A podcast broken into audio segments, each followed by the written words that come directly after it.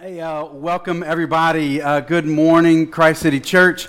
Uh, thank you for joining us this morning as we gather together in this virtual way to remember the promises of God and to celebrate God's love towards us. Um, my name is uh, Matthew Watson. Uh, I serve as one of the pastors here at Christ City Church, and I just want to extend a welcome to everybody, particularly those of you if it's your first time joining us. Really glad that you're here. I, I, pray that this morning, that, that wherever it is that you are this morning, and however it is that you uh, are tuning in to this service this morning, um, I pray that you experience God's deep and abiding presence. I pray that, uh, that though we're not all uh, in the same place physically, that we would all experience the joy that comes with dwelling together in the Lord despite our geographic distance that, that together uh, that we would have a sense collectively and personally of the abiding nearness of god the, the, the abiding nearness of, of, uh, of the god of all love the god of all joy the god of all peace of all goodness of all faithfulness of all gentleness.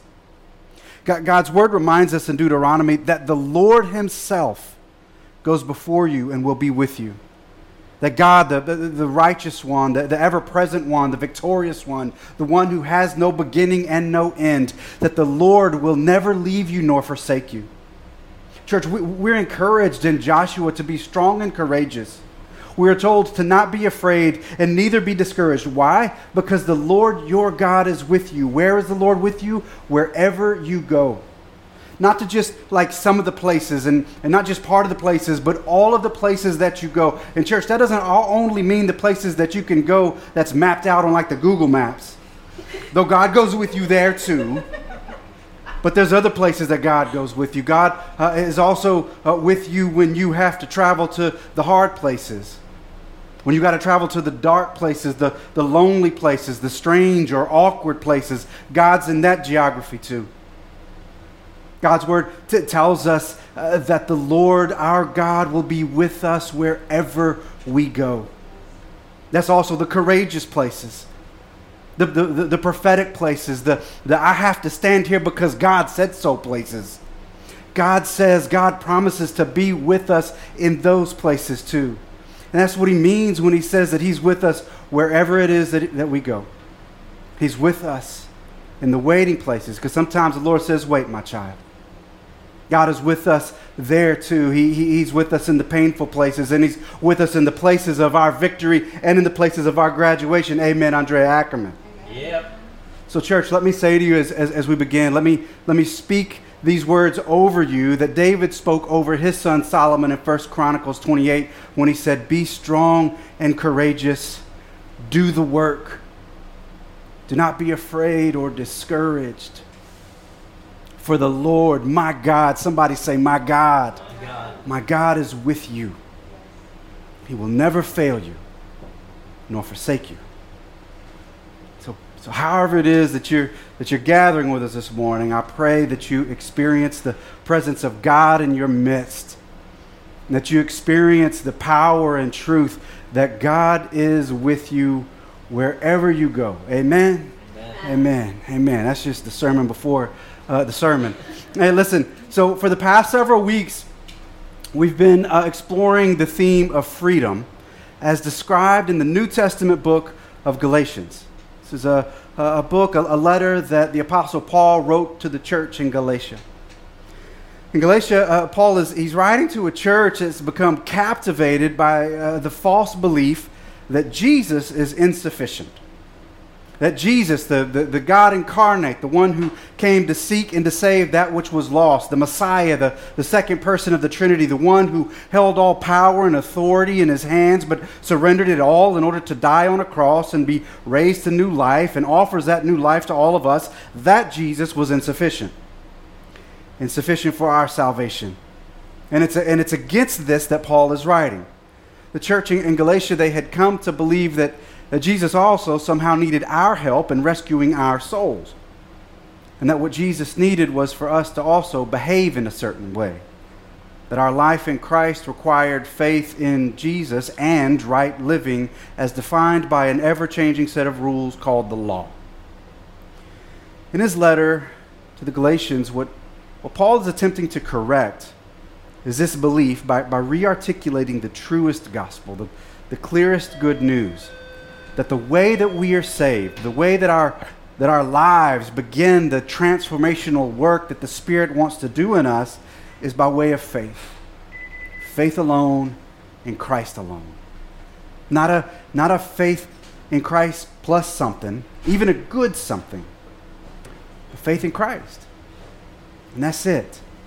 Listen, this, this isn't a denial of the absolute truth that our faith in Christ ought to find outward expressions in certain ways. Most notably, as Andrea pointed out last week, most notably, faith expressed in love of neighbor, as it says in Galatians 5 and 6. The only thing that counts is faith expressing itself through love. But, but those expressions of love towards others, they, they flow out of our faith in, and love for Jesus not in order that we might be loved by Jesus. We can't get it mixed up. Now, this morning, what I want to do is, is, is I want to walk us further into Paul's argument, where he begins to shift a bit more towards, towards the practical and towards the applicable. Up to this point, thing is, Paul has been, he's, you know, he's been a bit salty towards the Galatians, and, and he's frustrated at their abandonment of sound doctrine. Uh, for, the, for the first four chapters, uh, Paul has laid out a number of theological arguments for faith alone. And now, beginning in chapter 5 and following, he, he turns from the theoretical and theological to the practical and the applicable. So uh, let's look uh, again at Galatians in 5, 16, and 18. You can see it, the scripture will be on, on the screen for you. Verse 16, it begins So I say, walk by the Spirit, and you will not be gratif- and you will not gratify the desires of the flesh. For the flesh desires what is contrary to the spirit, and the spirit what is contrary to the flesh. They're in conflict with each other, so that you are not to do whatever you want. But if you are led by the Spirit, you're not under the law. Over the previous chapters, and for us, the, the previous weeks, we've, we've discussed the case that Paul is building he, begins, he began by undermining the Galatian belief that in order to be in right standing with God, in order to gain embrace in God's family and God's kingdom, that one must follow the law, the Old Testament rules and regulations governing the people of Israel. Paul erodes that belief by pointing out that, first off, A, no one could actually do that, and B, Jesus is the only one who did, and C, faith in Jesus is what matters, thereby freeing us from the obligations to follow the law for our salvation. This is why in, in, in, verse 18 of, of chapter 5, he says, You are not under the law. We're no longer under the law because we are under Christ. We are, we are covered by Jesus. That's what it means to be under Christ. However, Paul also addresses the, the converse of this newfound freedom that faith deploys. He, he addresses those who would use the freedom from the law that Jesus offers and then use it for selfishness or, or self indulgence, as we learned last week. This is why Paul, again, he says in 5.13, when he uh, is making his case, he says, You, my brothers and sisters, you were called to be free. But do not use your freedom to indulge the flesh or self indulgence. The, the alternative that's being sort of put forward by Paul to the ancient church in Galatia and to the contemporary church in the District of Columbia is not life in the law, and neither is it life in the flesh, but rather it's this third alternative. It's life in the Spirit. Walk by the Spirit, says in verse 16. You're led by the Spirit in verse 18. What Paul's trying to highlight here is what Jesus so often explained in the Gospels that life with Christ, it's not just like the opposite of something else, it's an altogether different thing. It's, it's, it's, the, the kingdom of God is this altogether different category. It's, it's, it's just on its own. It isn't just a better version of a bad thing or a nicer variation of a broken experience. It has an altogether different kind. If, if the law is like one side of the coin and self indulgence is the other side, Paul is saying, no, it's neither of those. It's life in the Spirit of God. It's, it's the Spirit of God in you. That's where freedom is found. That's what you are to walk by. That's, that's, that's what you're led by. Church, I gotta say, if I just sort of be frank for a minute, I, I think here's the rub for, for me, and, and I don't think I'm alone in this. I think it's for many of us. I fear that we continue to remain captivated by visions of God's kingdom that are simply better alternatives to what we know. We imagine life with God as just a really good version of the life that we have now. It's like our life without problems. And what if God is wanting to say to us, no, life with me is an altogether different category of living? It's not the other side of the same coin, it's a different type of currency altogether. What if the Spirit is trying to speak to us through our brother Paul in this letter? And he's saying, Your imaginations for your lives are way too small. It's too captivated by what you know. I pray that we experience a, a, a truer freedom, a, a freedom of our imaginations, and consider the beautiful and thrilling and exhilarating and fascinating, if not a bit nerve wracking life that the Spirit is calling us into. A life that isn't defined just by the parameters of what the world denotes as good or blessed or hallowed, but rather is propelled by the power and fire of the one who made the cosmos, yet knows the number of hairs on our head. The one that, that moves mountains and tells the rivers which way to go, but hears your prayers in the quiet of the nighttime hours when you cry out to the Lord, Lord, here I am, did you see me? God, I I pray that you capture our imaginations. Capture our imaginations for our lives so that we might walk by the Spirit and be led by your Spirit, that same Spirit that hovered over the deep and the dark at the creation of the world and now hovers over our lives, beckoning, beckoning us to come unto you and to walk in the ways of your life in us. Paul exhorts the church to, to walk by the Spirit to be led by the Spirit, for that is what it is to walk in freedom. Freedom is, is walking in a liberating step with the Spirit of God. Paul then turns towards describing what that will look like.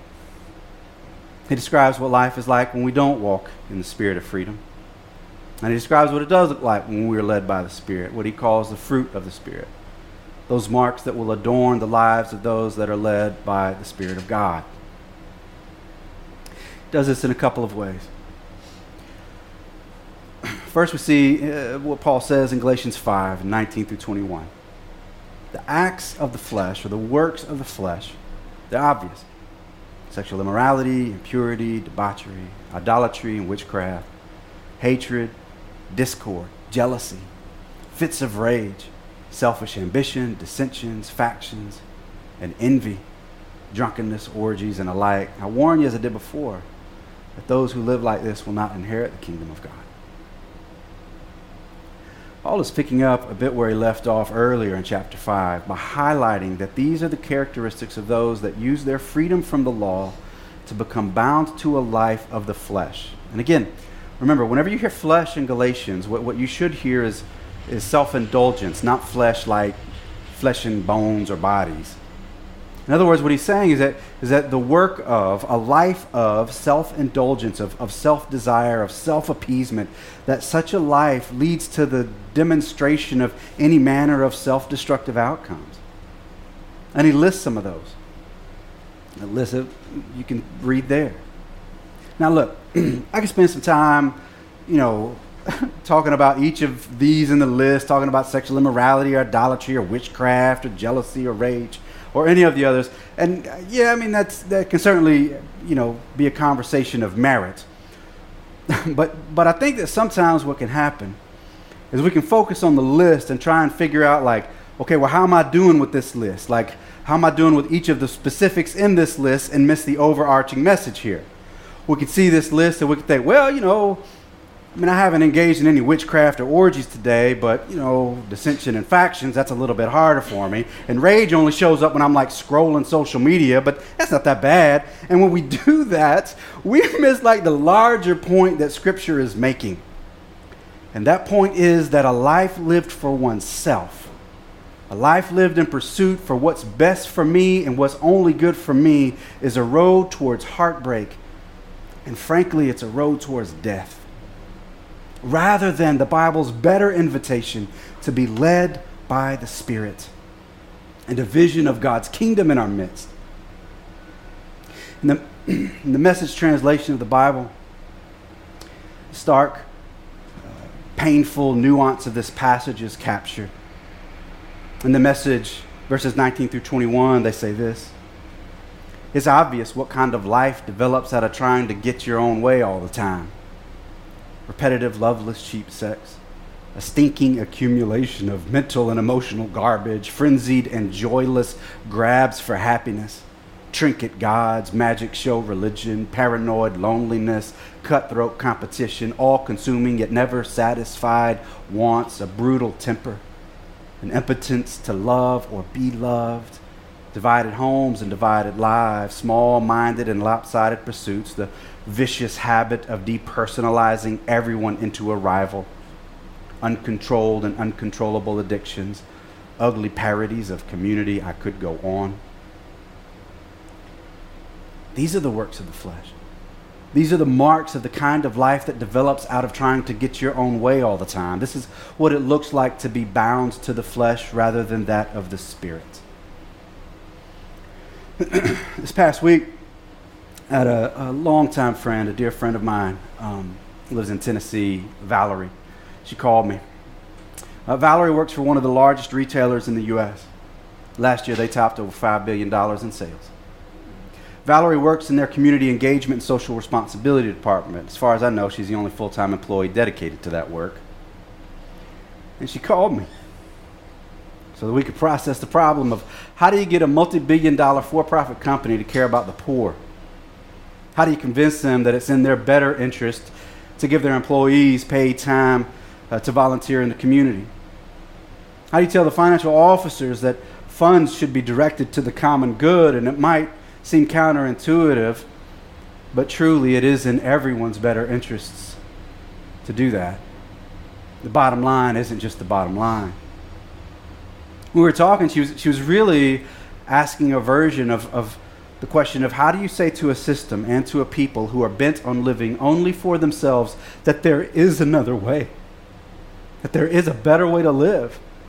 And in our conversation, while we were talking about corporate community responsibility, what we were really talking about was the warning and the invitation that is embedded in Galatians 5 19 through 21. Because if we're honest with ourselves, this is who we are, not just who they are, or, or we are so tempted to be. Putting ourselves and our exclusive interests above so many others so often we're only willing to give out of our excess or from our places of convenience, but rarely giving out of sacrifice for the sake of a kingdom vision for our lives and the lives of others. Paul says if, if, if we make putting ourselves first into a lifestyle and a way of living, if we consistently put our wants over the needs of others, then we close ourselves off from the kingdom of God. That's why it says in, in verse 21 those who do such things, they won't inherit the kingdom of God. Now, I know that just even hearing that, it can be a bit un- unsettling. It can, it can sound like an unsettling conclusion to this section of the passage because it sounds like Paul is saying God is excluding somebody. The truth is, it's just merely a logical conclusion. The kingdom of God is where God reigns, and it fits the location of uh, where that's characterized by God's character of, of love and joy and peace and all of the other things that we'll talk about in a moment. And the person who consistently lives for him or herself, who refuses to forgive, who clings to bitterness, they're choosing the opposite of life in the Spirit. As one of my favorite preachers, Pastor Justin Fung, says, if you draw a shape with three sides, you haven't drawn a circle, no matter how many times you try to do so. This is the logical conclusion. And if the life of faith is about life with God, about becoming more like God, then it makes sense that those who do these things, as enumerated in verses 19 through 20, they won't inherit the kingdom of God. They're choosing to say no to Jesus and to the life that Jesus extends to all of us. They're saying no to restored relationships with the God who made us. Paul finishes this section, though. He doesn't leave us there. He concludes it with a, com- with a comparison, and a comparison that he began in verse 16 and following. He turns his attention now to describing the life of the one that does walk by the Spirit and the one that is led by the Spirit. In verses 22 through 23, but the fruit of the Spirit is love, joy, peace, forbearance, or patience, kindness, goodness, faithfulness, gentleness, and self control. Against such things, there is no law. He's using contrasting language as he has throughout the letter. He's lining up on the one side the works of the flesh and on the other side the fruit of the Spirit. And we might immediately notice that Paul, again, is demonstrating the differences between flesh and spirit. But he's also contrasting the way by which these characteristics find their demonstration. Here's what I mean. In, in, in verse 16, he says that um, acts of the flesh are works of the flesh hatred, discord, rage, sexual immorality that those things are achieved by work, by acts. They are the things to which we have placed our hand on. We have brought them about. We act so as to see their display. Yet, on the contrast, Paul notes that love, joy, peace, patience, kindness, and the like, well, those are fruit. Those are fruit of the Spirit. He doesn't call them acts or works. They aren't things that we see produced by our own effort. They come about by a different process altogether. Paul here is using organic agricultural language and metaphors. And this is in stark contrast to the disbelief of the Galatians that wanted to say that salvation was gained by faith plus our own works, our own effort. Paul is continuing his erosion of the belief by noting that the byproducts of faith, those that those those byproducts, they don't come about by one's effort, but by the cultivation, the tender cultivation of the Holy Spirit. Now listen, let me, you know, don't hear what I'm not saying now. This isn't to say that there isn't some effort or work or responsibility on our part to join with the Spirit in the cultivation of these things. But it is a recognition that ultimately it is the Spirit. The Spirit is the one who leads as we walk with the Spirit.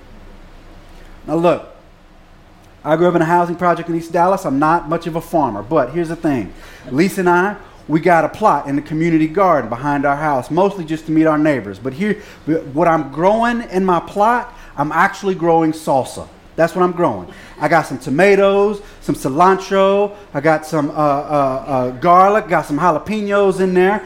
I got some seeds, put them in the ground. I put the stake thing in there so the tomatoes can grow upright. I water them regularly, kind of. I weed occasionally. Now, and I do all these things. I go and check them out. I go, I reweed because you know, I don't know, just weeds, just stuff, not my jalapenos, other things come up, and I do all of those things. But the thing is, it, I, I'm powerless to see jalapenos come up out the ground.